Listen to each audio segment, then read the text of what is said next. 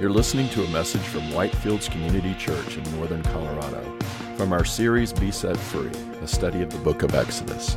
For more information and audio content, visit us at whitefieldschurch.com. Amen. Good morning. Go ahead and take your seats. And as you're doing that, please open with me in your Bibles to the book of Exodus, chapter 5. For the past several weeks, we have been in a new study in which we're studying through the life of Moses in the book of Exodus.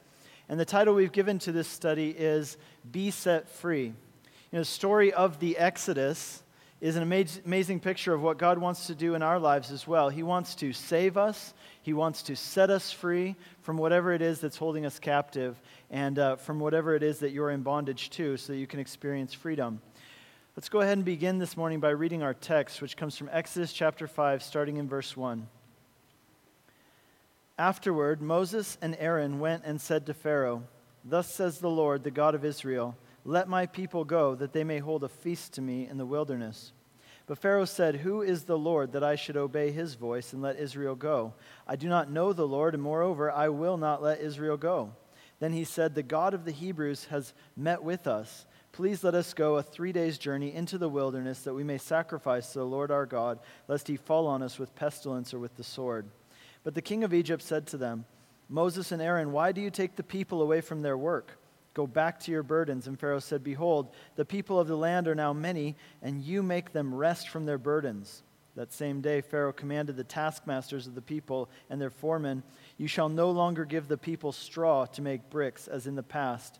Let them go and gather straw for themselves. But the number of bricks that they made in the past you shall impose on them. You shall by no means reduce it, for they are idle. Therefore they cry, Let us go and offer sacrifice to our God. Let a heavier work be laid on the men, that they may labor at it and pay no regard to their lying words. Verse 15 it says, Then the foreman of the people of Israel came and cried to Pharaoh, Why do you treat your servants this way? Verse 20 they met Moses and Aaron, who were waiting for them as they came out from Pharaoh, and they said to them, The Lord look on you and judge, because you have made us stink in the sight of Pharaoh and his servants, and have put a sword in their hands to kill us. And then Moses turned to the Lord and said, O Lord, why have you done evil to this people? Why did you ever send me? For since I came to Pharaoh to speak in your name, he has done evil to this people, and you have not delivered your people at all. This is God's word. Let's pray. Lord, we thank you for the deliverance that you want to work in our lives. And Lord, we pray that this morning as we study your word, we would really have ears to hear what you're speaking to us. We pray that it wouldn't uh, go in one ear and out the other, but Lord, that it would go into our hearts and that it would change us at the core of our being, that you would do a transforming work through your word in our lives today. That we would not only be hearers of the word, but we would be doers of it also. And Lord, that you would use this time to shape us and form us as you would. In Jesus' name, amen. So in 1973, in Stockholm, Sweden, two bank robbers held four bank employees hostage for six days in a standoff with police. And over the course of these six days, the bank robbers repeatedly threatened these hostages. They physically assaulted them and choked them. They pointed guns at their heads. They even fired shots next to their heads just to scare them all the more. Police were finally able, after six days, to end the standoff with the bank robbers, and they were able to, eh, they put gas into the bank. Everybody got knocked out. They were able to go in, arrest the bank robbers, and set the hostages free. But something happened which nobody had expected with these hostages. These hostages, rather than being angry and upset about what these robbers had done to them, you know, abusing them, putting guns to their heads, etc., they actually defended the robbers. Some of them even defended the bank robbers in court. They expressed uh, affection for the bank robbers and they expressed sympathy for the bank robbers' cause. The very people who had abused them and mistreated them and held them captive for six days, locked inside the bank vault. In fact, over the time that they were being held hostage, these hostages uh, came to see the police not as their saviors, but as their enemies. Now, this strange phenomena was given a name. It's called Stockholm Syndrome.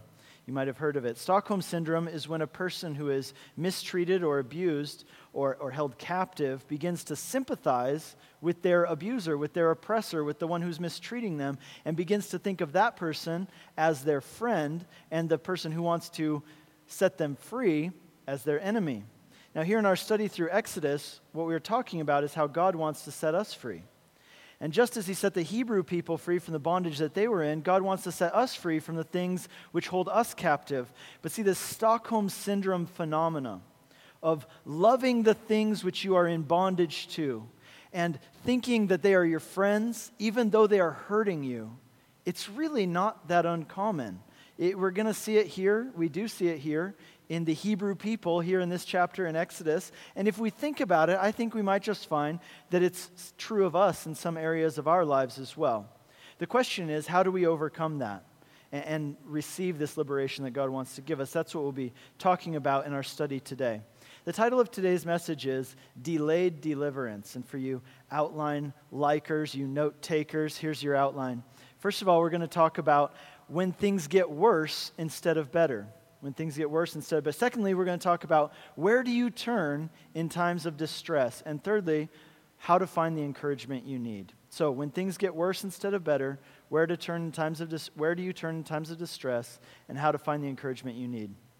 Let's take a look at this our first point here when things get worse instead of better. You know, Moses had grown up, we've seen so far in Exodus. Moses grew up in the palaces of Egypt. He was adopted as an infant by Pharaoh's daughter. And so, for, for the first 40 years of his life, he grew up in the palaces of Egypt. His life was characterized by luxury, by privilege, by wealth, and by power. In, in a very short amount of time, though, Moses went from having everything to having nothing, to losing it all. After 40 years of living as a prince, living in palaces of Egypt, Moses then spent the next 40 years of his life living as a nomadic shepherd with a Bedouin family in the middle of the desert. The reason Moses lost everything was because he had gotten this big idea. His big idea was that God had called him, that he had a destiny, and his destiny was to set the people of Israel free from slavery in Egypt. See, Moses was actually a Hebrew by birth. The, the Egyptians had taken the Hebrew people captive and had made them slaves. They took them from their homes forcibly, they killed their children, they beat them and forced them to do hard labor. And so Moses determined that his position as a prince of Egypt, that his training as a military person, that he was the perfect person, that it was his destiny to liberate the Hebrew people from their slavery. And he assumed that the Hebrew people would be over the top, ready to follow him, that they'd be happy about it. But he was wrong. In his attempt to win over the Hebrews, we saw one day Moses went out and he saw a, an Egyptian guard beating a Hebrew slave, and Moses responded by killing that Egyptian guard. And he thought, well, the people will see that I'm on their side, that I'm for them, but his plan totally backfired.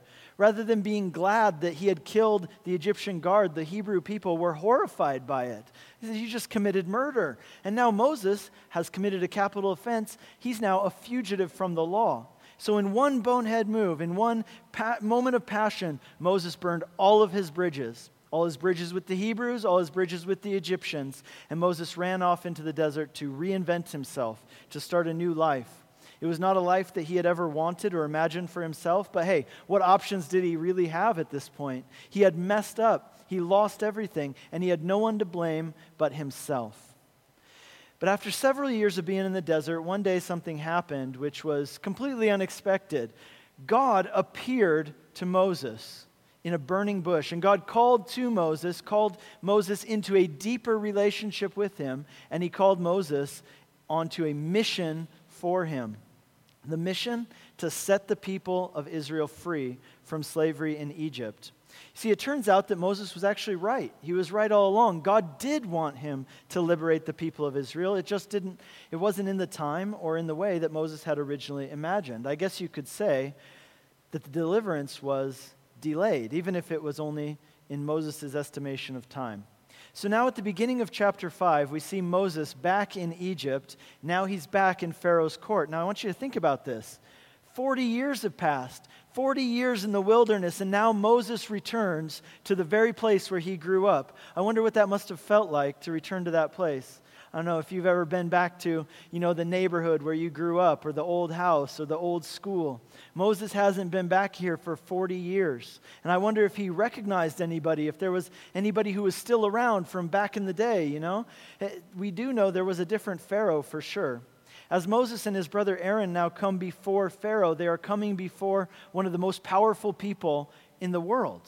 And Pharaoh was nothing like what we think of politicians in our day, where we use the term public servant. No, Moses, Pharaoh was not a public servant. He did not consider himself a servant of the people.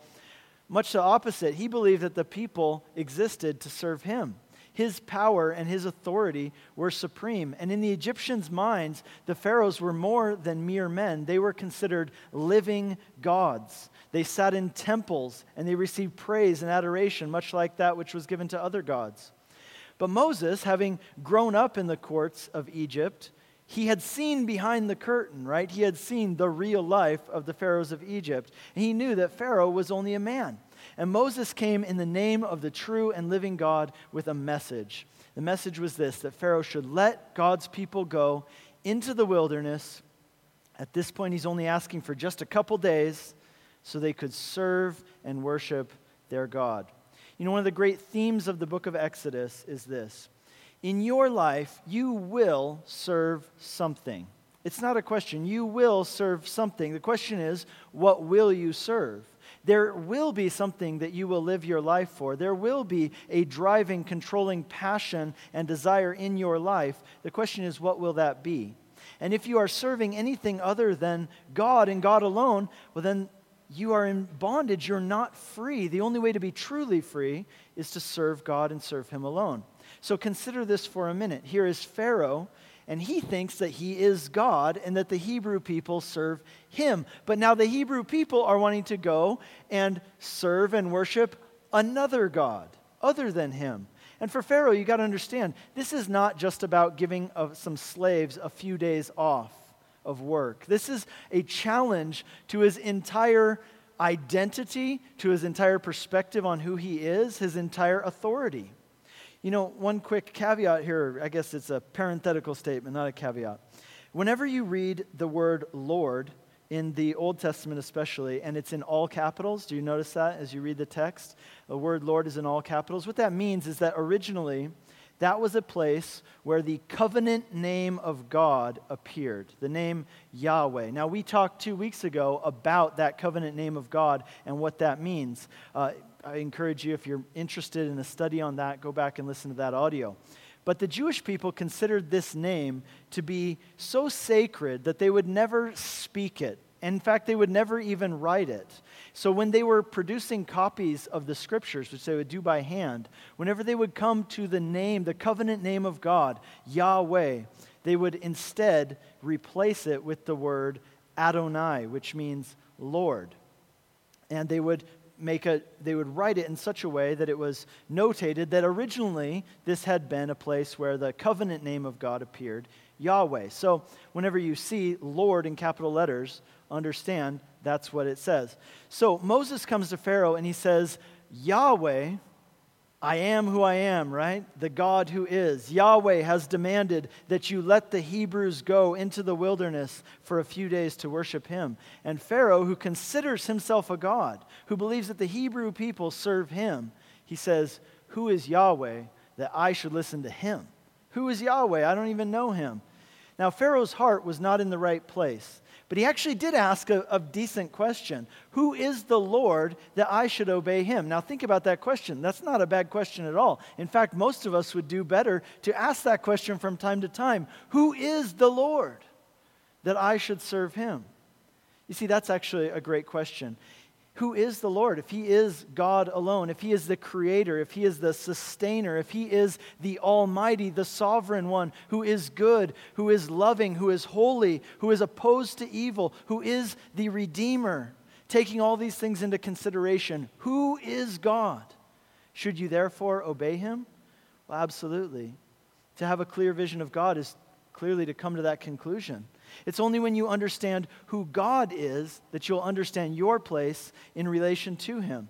And it's actually pretty interesting to compare Pharaoh's question, Who is the Lord that I should obey him, with Moses' question when God told Moses to do something a couple chapters ago in chapter 3. What was Moses' question?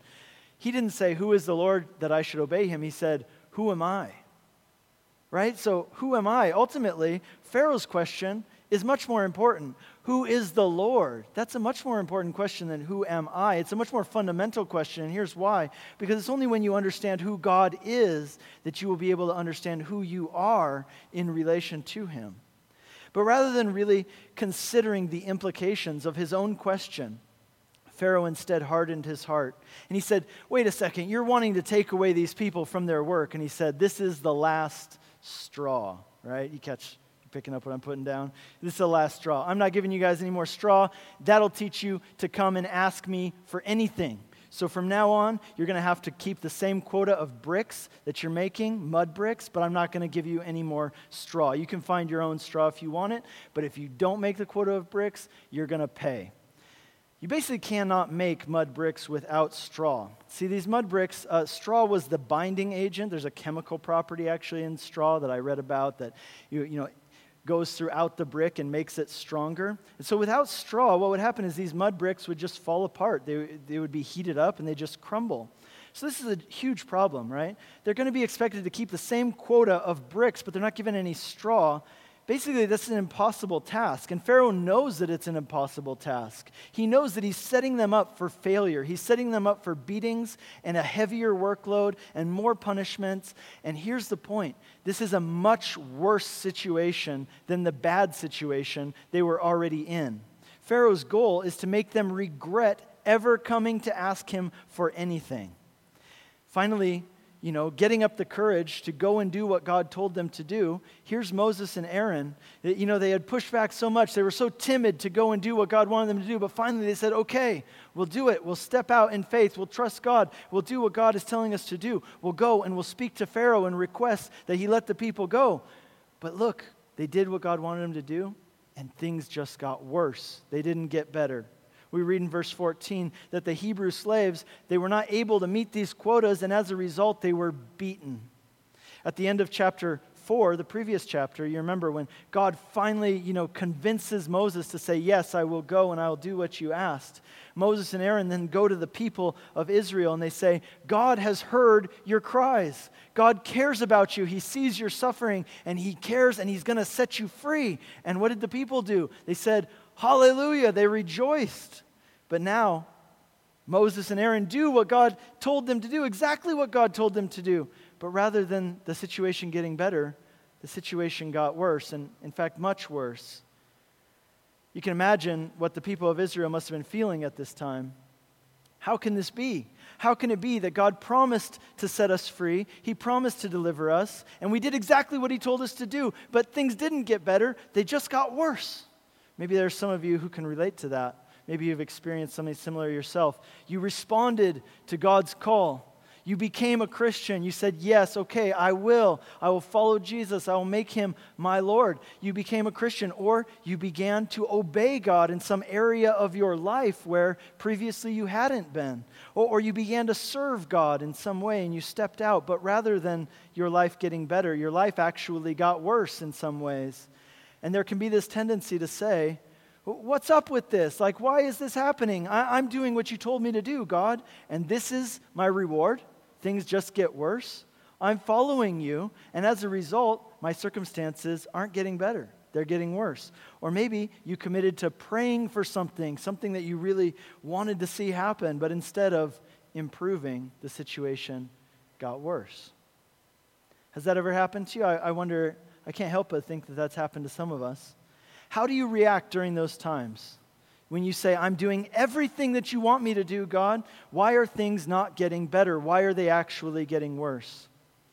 Well, Jesus told a story once about two brothers.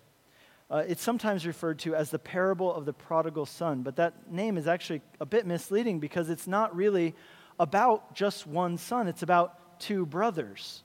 And so I think the better name for it is a name which has also been historically used for it, and that is the parable of the two brothers.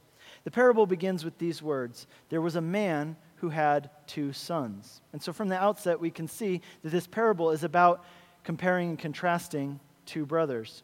The younger brother came to his dad one day and he asked for his inheritance. Now, that was a weird thing to do. It's a weird thing to ask your dad for, his, for your inheritance when your dad's still alive, right? But essentially, what this son was saying to his father was, I'm leaving, I'm disowning the family, I'm never coming back. I don't care about having a relationship with you as my dad. The only thing I want from you is your money.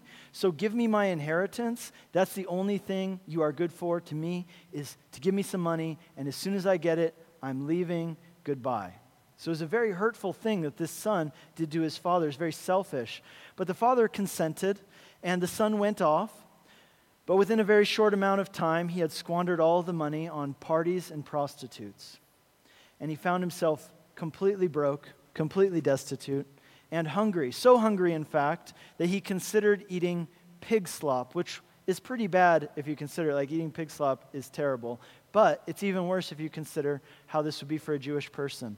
They considered, first of all, pigs to be, uh, you know, unclean animals and to eat the slop of the pigs. This is really you cannot get any lower than this. And it was at this moment that he realized, you know, even the servants in my father's household have it better off than I have it right now. My father will probably never allow me to come back home after what I did to him, but maybe I can get him to accept me as a servant, to hire me as a servant, and then I could work for him, and at least my life would be better off as a servant than it is right now. So, this younger brother, decides to go back home. He makes a long journey back home. And he finds that not only does his father still love him, but his father has been watching and waiting for him every day, hoping that he would return. And not only does his father forgive him for what he had done, he receives him back. And not as a servant, he receives him back as a son. He restores him to his place as a, as a son with all the rights and privileges. He, he holds a great feast to celebrate the joyous occasion that his son has returned and he says, My son who was dead is now alive. He was lost, but now he's found.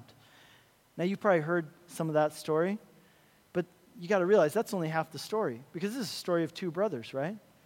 So, what about the other brother? What about the older brother? Well, the older brother, it tells us in the rest of the parable, when he saw this, rather than being glad that his brother had returned, he was filled with anger. He was filled with resentment towards his father and towards his brother why? Why was he angry? Well, here's why. The older brother says at one point in this parable, he says to his father, You know what? These many years I have served you. And he says, I never disobeyed you. But you have never given me a fattened calf. You never threw a party for me like this. You know, but here comes my good for nothing brother. He, he wasted your money, he insulted you, and you do all these things for him. I deserve it more than he does. I've done everything you wanted me to do. I've served you. I've never done anything wrong. Why haven't you given more to me? And in a way, you know, I don't know about you, but I can kind of sympathize with him. You know, that could be frustrating. He says, Why do people who are less deserving than I am get the things that I've always wanted, and I don't get them? That's not fair. Here I am. I've done everything right.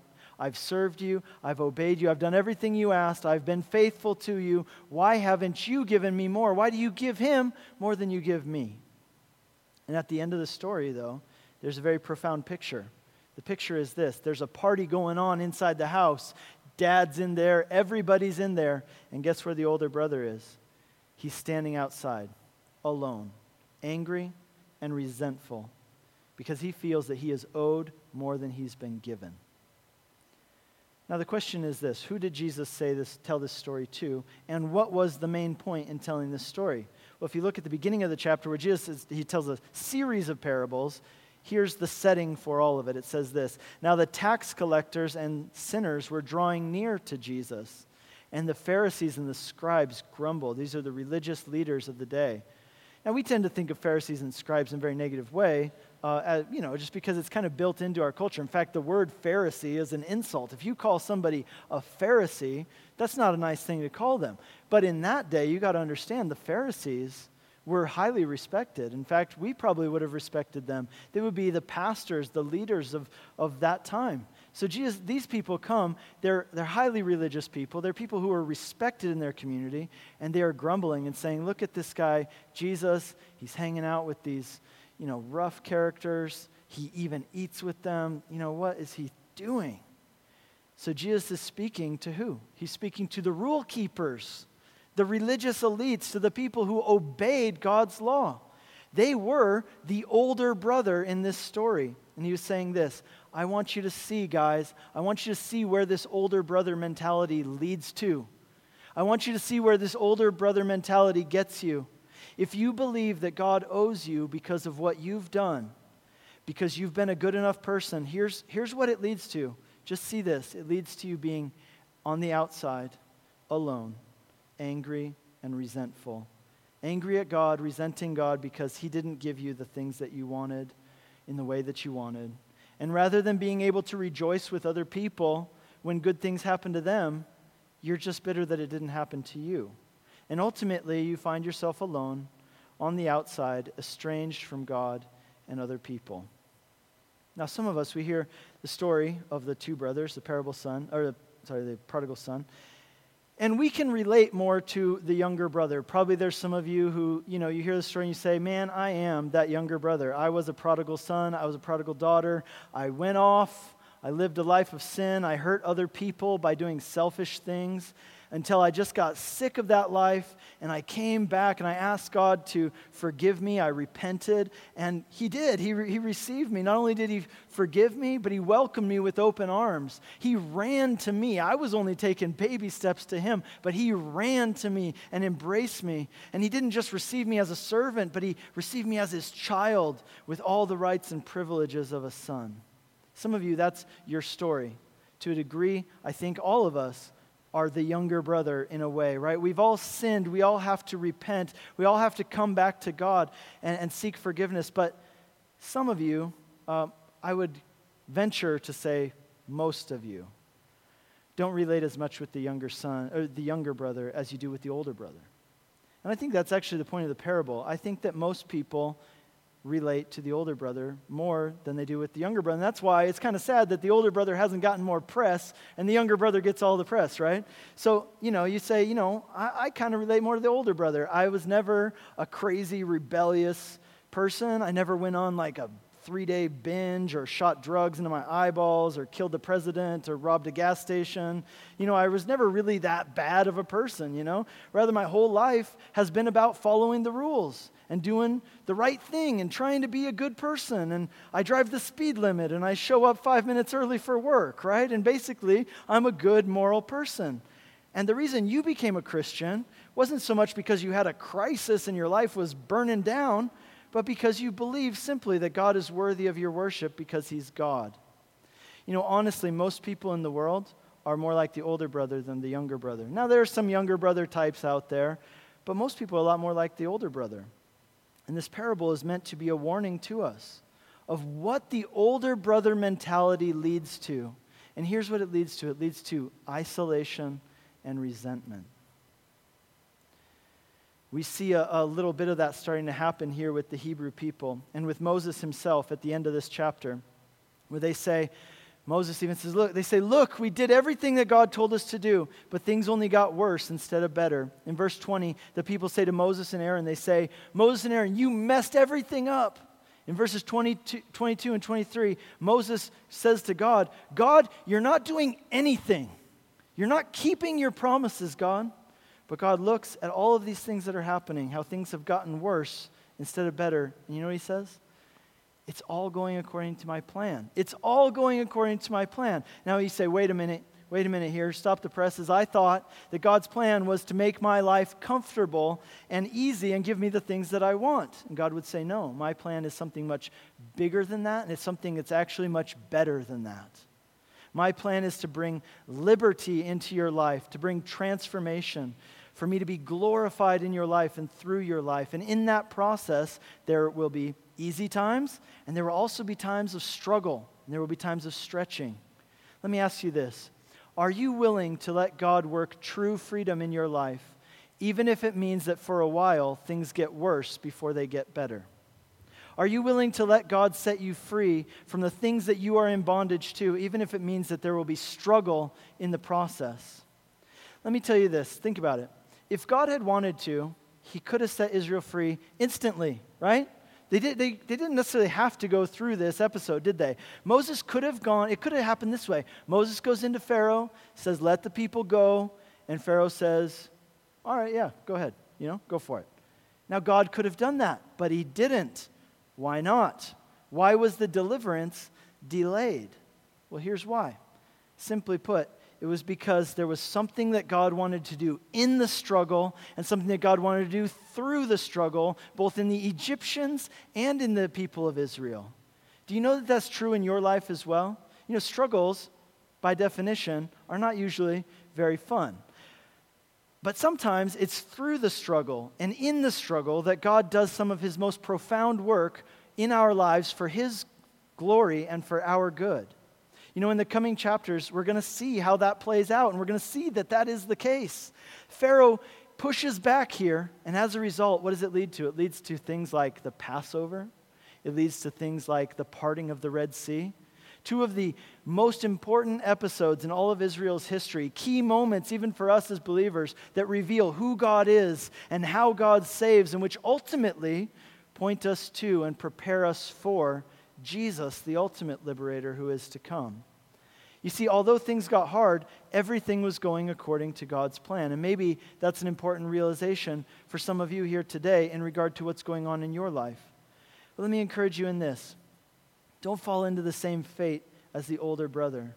That older brother, he was miserable, he was resentful, he's isolated, he's on the outside, cut off from God, cut off from people because things didn't go the way that he wanted them to. But let me encourage you don't be the older brother. Rather, trust that even though you don't see it right now, God has a plan for your good and for his glory. Let's go on to our second point. Our last two points are much shorter than that one. Uh, where do you turn in times of distress? You know, one of the most disturbing aspects of this story is what the people of Israel do in their moment of distress. Did you catch that? Rather than crying out to God, rather than crying out even to Moses, God's you know, appointed leader for them, what did the people do? Who did they turn to for relief? They turned to Pharaoh. They turned to their one who had oppressed them in the first place, the one who had done this to them. They turned to him and seek relief from him. You see, these people who had earlier cried out to God, they said, God, set us free. We don't like this. We want to be free from this bondage. As soon as things get hard in the process of setting them free, in verses 15 and 16, three times in a row, they, the people of Israel, they come to Pharaoh and they tell Pharaoh, Pharaoh, you are our master and we are your servants. It's like they, they lick his boots if he will just make their lives easier. In other words, they felt that it would be better to just remain in the bondage than to go through the difficulty of the process of letting God set them free. Now, maybe you have something in your life that you're in bondage to. Maybe it's an addiction to something. Maybe it's that you're in bondage to something that's much more subtle, but it's bondage nonetheless. Maybe it's something you need. You see, anything that you need to have if you say, if I have this thing, then my life will be good, then I will be happy. Think about that. If you need something, if you must have it, then you are a slave to that thing. Your heart is chained to it. Maybe it's that you need the constant approval of other people. Maybe it's an insatiable need for validation that you look for through your accomplishments and your achievements. Here's the sick thing that we tend to do it's like that Stockholm Syndrome mentality. And it's exactly what the people of Israel did. In times of distress, we often turn, we often seek comfort in the very thing which we are in bondage to. That Stockholm Syndrome phenomena of loving the thing which you are in bondage to and being attached to it, thinking it's your friend, looking to it for comfort, even though it is hurting you. But like Pharaoh here, those things will never give us what we are looking for, they will always let you down. They will always leave you empty. But there is one who does care about us. You know, the remarkable thing about Moses is something that we're going to see from this point on until the end of his life. And that is this something that characterizes his life If you go to heaven, right, and you're looking for Moses, you'll recognize him because he'll be the dude with the flat nose. Why? Because he's always on, getting on his face before God. It says that he would bow face down and seek the Lord. You see, Moses, in spite of all his flaws, he comes to God in his distress. You see, in his distress, he, he, it's kind of a crummy prayer that he prays, right? He says, God, why did you do this? Why did you send me? Why, why? You said you were going to deliver the people, but you haven't done anything. That's a, it's a pretty crummy prayer, but I'll tell you this it's a prayer. It is a prayer. And, and what we're going to see here is that because Moses is willing to at least come to God in his distress, he ends up getting a much needed encouragement. So, for those of you who need encouragement today, that brings us to our third point and that is how to find the encouragement you need. Let me read you a couple verses from chapter 6. In verse 1, it says this The Lord said to Moses, Now you shall see what I will do to Pharaoh, for with a strong hand he will send them out, and with a strong hand he will drive them out of his land. In verse 2, God spoke to Moses and said, I am the Lord. Verse 6, he says, Say therefore to the people of Israel, I am the Lord, and I will bring you out from under the burdens of the Egyptians. I will deliver you from slavery to them. I will redeem you with an outstretched arm and with acts of judgment. I will take you to be my people, and I will be your God, and, I, and you shall know that I am the Lord your God who brought you out from under the burden of the Egyptians. I will bring you into the land that I swore to give to Abraham and to Isaac and to Jacob, and I will give it to you as a possession, for I am the Lord. Now, understand, this would have been an incredibly encouraging thing for Moses to hear. First of all, God is telling Moses that he is doing something. Even though the people don't feel like that's happening, God says, No, I am doing something. I have a plan with all of this. And in the end, here's what's going to happen. Not only is Pharaoh going to let you go, no, he's going to insist that you leave. He's going to drive you out of the land. See, when you know how it's all going to end, when you know that things are going to end well, it makes it a lot easier to endure the momentary bumps in the road. Furthermore, God reminded Moses of who he is. He says in verse 2, I am the Lord. Now, again, Lord in all capital letters. It's an occurrence of the covenant name of God, Yahweh. Essentially, what God is saying is Moses, remember who I am. Remember who I revealed myself to you to be. I am a covenant keeping God, and I will absolutely keep my promises both the promise I made to Abraham to take you into the promised land and the promise I made to you to set you free from slavery. I am the covenant keeping God, I am Yahweh. Maybe you need some encouragement today. I love this quote from G. Campbell Morgan. He says this The supreme need in our every hour is a true vision of God.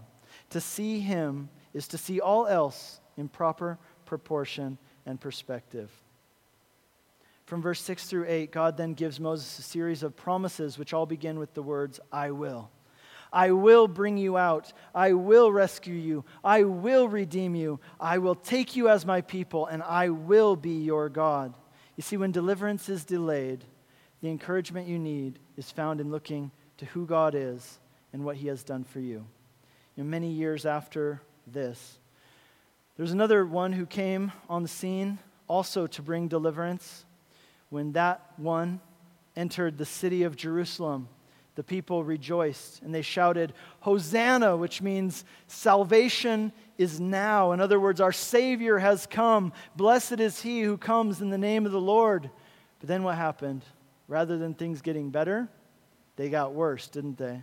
The authorities came together and they arrested this man.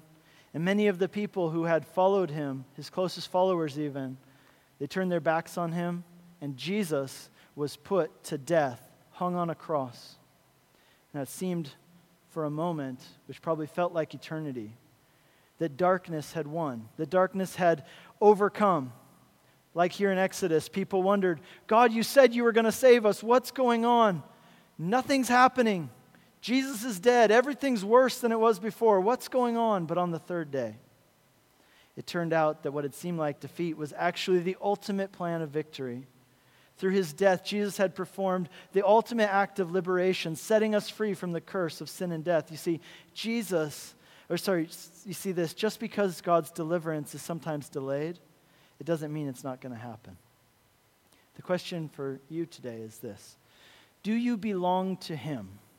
If so, you have reason to be encouraged. Have you put your faith in Christ Jesus and what he did for you? The message of the gospel is the ultimate source of encouragement that exists in the world. Because here's the message of the gospel. Here's what it states it states in, in Romans chapter 5 God shows his love for us in this, that while we were still sinners, Christ died for us. And it goes on to say this And if God did not spare his own son, but gave him up for us, how will he not also with him give us all things? That means that if you are his, you can rest assured that God is committed to working out his good plan in your life, even through the stretching, even through the trying seasons, even if it gets harder before it gets easier. God will use all of those things for your ultimate good and for his ultimate glory as he's setting you free. So let me ask you, are you his today? If so, then be encouraged. And if not, or if you're not sure, whether you're a prodigal or you're the older brother, today is the day to embrace the gospel and get in a right relationship with God because of what Jesus did for you. Would you please stand with me and let's pray? Lord, we thank you for your grace towards us. We thank you, Lord, that even though sometimes, like Moses, we pray crummy prayers, Lord, thank you that you love us, that you are patient with us, you are gracious towards us. And we thank you for the deliverance that Jesus worked for us on the cross. Thank you, Lord, that you showed your love for us in this, that while we were still sinners, you gave your life for us. And we thank you for the promise that what that shows us, that if you would not even spare your own son, how will you not also give us all good things? Lord, I pray for anyone here today who doesn't know if they belong to you. I pray that today would be the day when they would say unequivocally yes to the gospel. They would say, Yes, I embrace it. I choose to believe what Jesus did for me. I embrace his death and his resurrection. And I ask God that you forgive me and give me new life. I pray for those of us who are believers, and I ask, Lord, that you encourage our hearts with this message this morning, with the message of the gospel. I pray all these things in Jesus' name. Amen. You've been listening to a message from Whitefields Community Church in northern Colorado from our series Be Set Free, a study of the book of Exodus. For more information and audio content, visit us at whitefieldschurch.com.